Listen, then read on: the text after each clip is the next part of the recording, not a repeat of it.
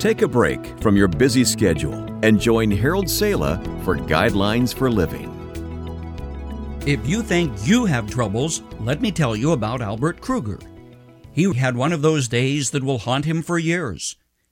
The last straw came when firemen cleaning up a blaze that caused extensive damage to his home greeted him at the door. His home wasn't the only thing burned up. By that time, Kruger was pretty hot himself. He told the firemen that his trouble started early in the morning when the family cat gave birth to five kittens, three of them stillborn. This upset his wife and children, who in turn upset Kruger. Then later in the day, his dog bit somebody. To satisfy the victim who had been bitten by his dog, Kruger took the dog to the veterinarian. On the way, however, he stopped to make a phone call, and when he was in the phone booth, he noticed that the dog had jumped out of the window of the car. Immediately, he ran after his dog, who outran him and got away. About that time, Kruger realized he had left his wallet in the phone booth and ran back to find it. You guessed it. Somebody had gotten to his wallet before he did, it was gone. Suffering the loss of his kittens, his wallet, and man's best friend, his dog, Kruger turned towards home to nurse his wounds when he was greeted by the firemen. There are days that you just can't win. Thank God, every day isn't like that, or there wouldn't be a sane person walking the streets. But there are times when problems come not single file, but in battalions and that's when it seems that you just can't handle them.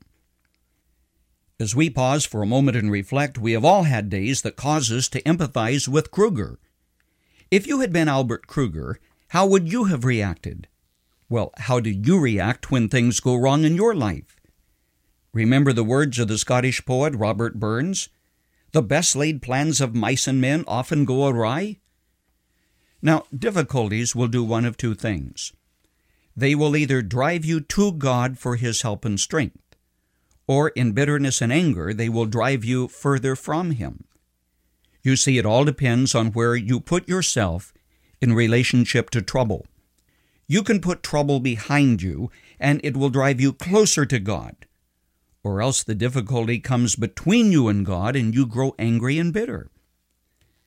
Often our lives are so busy and so filled with a pursuit of success or pleasure or duty that we have little time for God.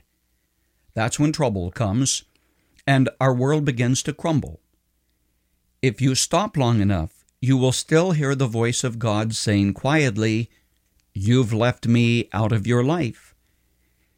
I'm thinking of a businessman who began climbing the ladder of success. He dabbled in church work, but he never really got serious about it. After all, he reasoned, God isn't going to put me where I don't want to go. He eventually became a major network radio news announcer. His home began to suffer. He was uptight, tense, and nervous. Then lightning struck.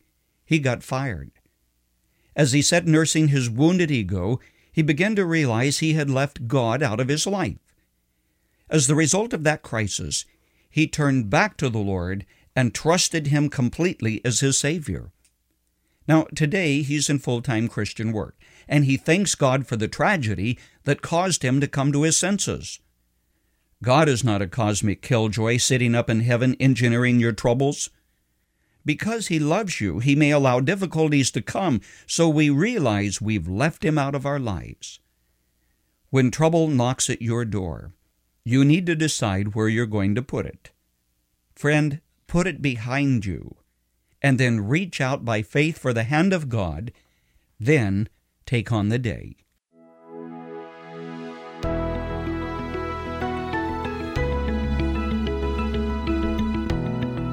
You've just heard Guidelines for Living. For more practical and inspirational messages, visit guidelines.org. If you find our devotionals helpful and would like to share them with others, consider supporting our ministry with a donation. Again, that's guidelines.org. Thanks for listening to Guidelines for Living.